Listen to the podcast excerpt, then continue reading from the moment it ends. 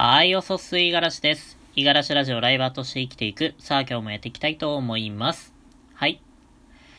今回はですね、あの、改めてというか、まあ僕もね、えー、だいぶ恥の多い生涯を送ってきました。なんだか、夏目漱石のね、えー、人間失格みたいな 冒頭の入りになってしまったんですけれども、まあそんな中でね、えっ、ー、と、海外に2年間ほど、まあ、ふらふらと逃げ回った経験がありまして、改めてね、その時に、まあ、経験して学んだこと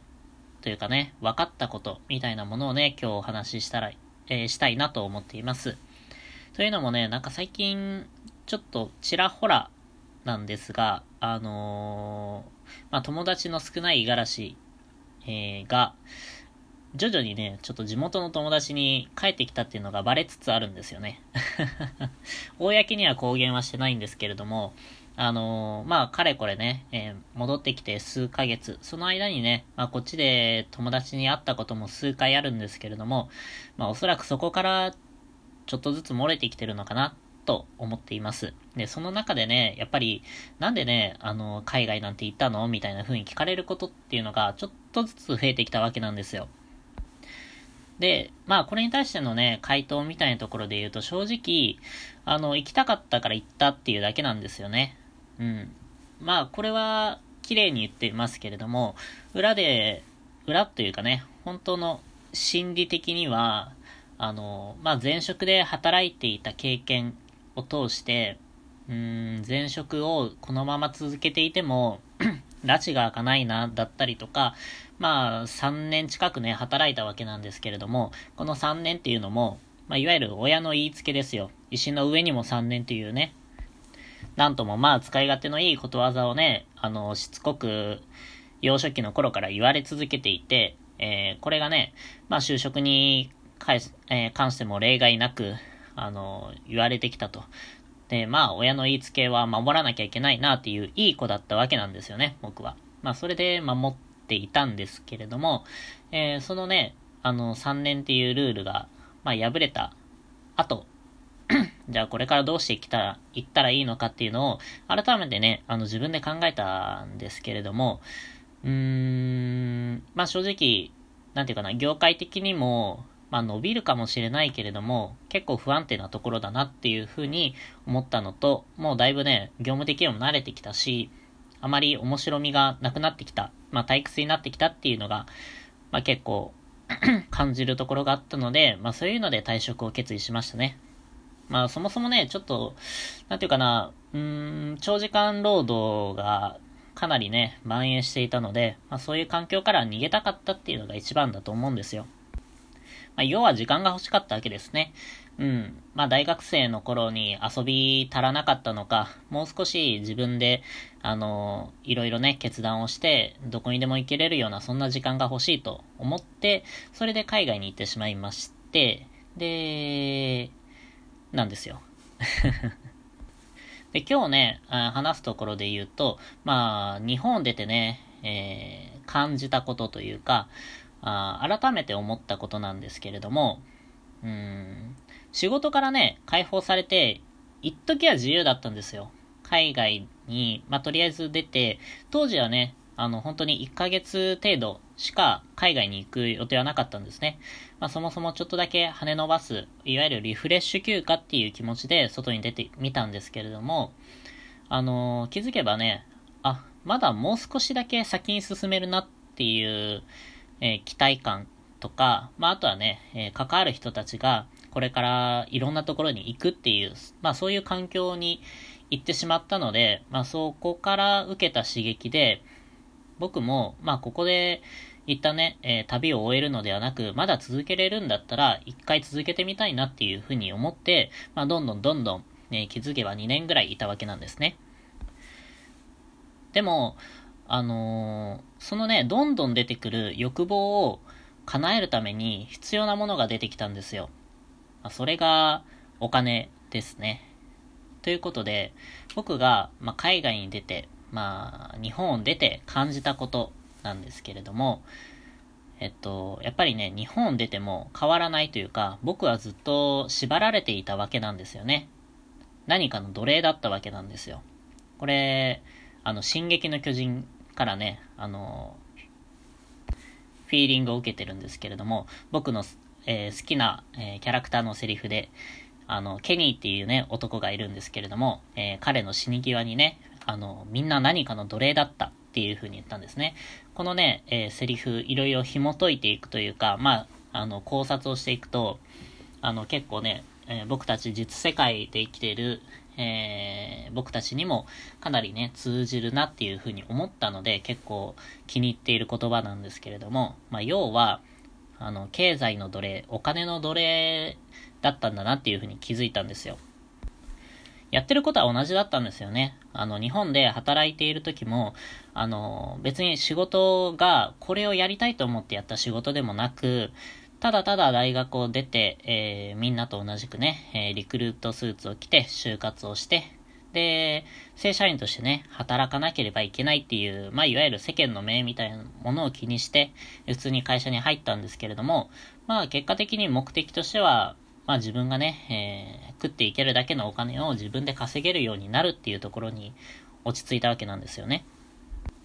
これが、あの、図らずしも海外でも同じ状況に陥ってしまったんですよ。つまり、自分が何かしたい、えー、こういうところに行きたい、自分が行きたいところ、えー、やりたいことを叶えたいってなった時には、真っ先にお金が必要になってくるんですね。何においても。まあ、もちろん、あの、人脈だったりとか、あの、まあ、運だったりとかで、そのお金を節約できてね、えー、とか、お金のかからない、えー、とても素敵な経験をできたっていうことも、あの、少なからずあるにはあるんですけれども、そうは言っても、僕が、あの、手元に、えー、出てきた選択肢っていうのは、どういう基準で判断するかっていうと、まずお金の面で叶えられるか叶えられないかっていうところなんですよね。で、長期的に見て、えー、ここにこんだけお金を使ったら、次はこ、えー、っと、この国には行けないとか、うん、もうちょっと、えー、旅の期間を短くしないと、え旅を続けられないな、だったりとか、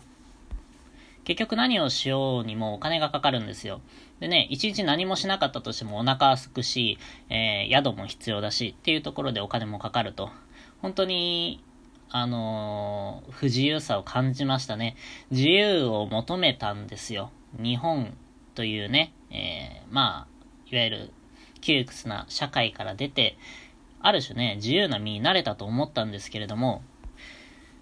まあ本当浅はかだったというか変わらなかったですね。結局僕たち、僕たちっていうのは失礼だけれども、僕はそのお金にずっと縛られてたんですよ。うん。お金に、えー、従って生きていくしかなかったお金の奴隷だったっていうわけなんですね。まあ、だからこそ、あの、今のね、目的としては、なるべく、えー、お金の奴隷っていうものに解放されたいんですよ。うん。この、もちろん、もちろんというか、お金の奴隷から解放されたら何になるのか、自由な人になれるのかっていうと、きっとそうじゃないと思うんですよね。お金の奴隷を抜けたらまた次新たなステージがあって、えきっとね、僕たちは何かにあの依存して生きていかなければいけないと思うんですよ。もしかしたらそれが、えー、例えばですけれども、家族だったりとか、えー、恋人だったりとか、友人だったりとか、あとは仕事だったりとかね、えー、夢とかっていう可能性もあるかもしれないんですけれども、きっとね、何か目標というか、えー、縛られて生きていかないと、きっとね、自由っていうのにもかなり、えー、本当の自由っていうのは、本当の不し、えー、不自由なのかもしれないっていうふうにちょっと考えてます。まあ、この辺は あの、ちょっとね、まだ整理がついていないんで、あれなんですけれども、でも、えー、とりあえず、きっとね、えー、多くの人たちがあお金に、お金の問題に直面してるんですよ。お金のせいでやりたいことができない、えー、え、過ごしていきたい人生を送ることができない、まあ、そういう選択肢を選ばざるを得ない状況になっていると。で、僕はそれを、まあ、海外に出てようやく気づけたんですよね。きっとね、早い人だったら学生の頃から、あの、この辺の仕組み、システムっていうのを理解して、それだったら最短距離でお金を稼いで、えー、逃げていこうっていうふうに考えられたと思うんですけれども、まあ僕はそこまで頭が良くなかったというわけなので、えー、かなり遠回りな経験を得て、ようやくちょっとね、その辺に気づけたというか、お金の大切さ、うん、決してね、えー、避けて、えー、通ることはできないなっていうふうに感じたわけなんですね。まあ、だから、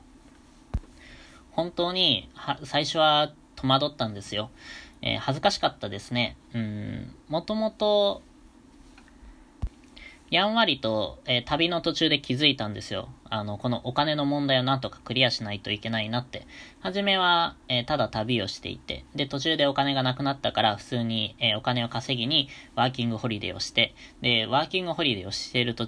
に気づいたと。まあ、このままやってても同じことの繰り返しだなと思って、じゃあ別のやり方でっていうので、え自分個人だけで稼げるフリーランスというね、働き方を、えー、用いて、えー、物価の安い国に逃げてみようと。そこで自分を試してみようっていう風に試して、で、ダメだったわけなんですよ。まあ、コロナとかもね、いろいろ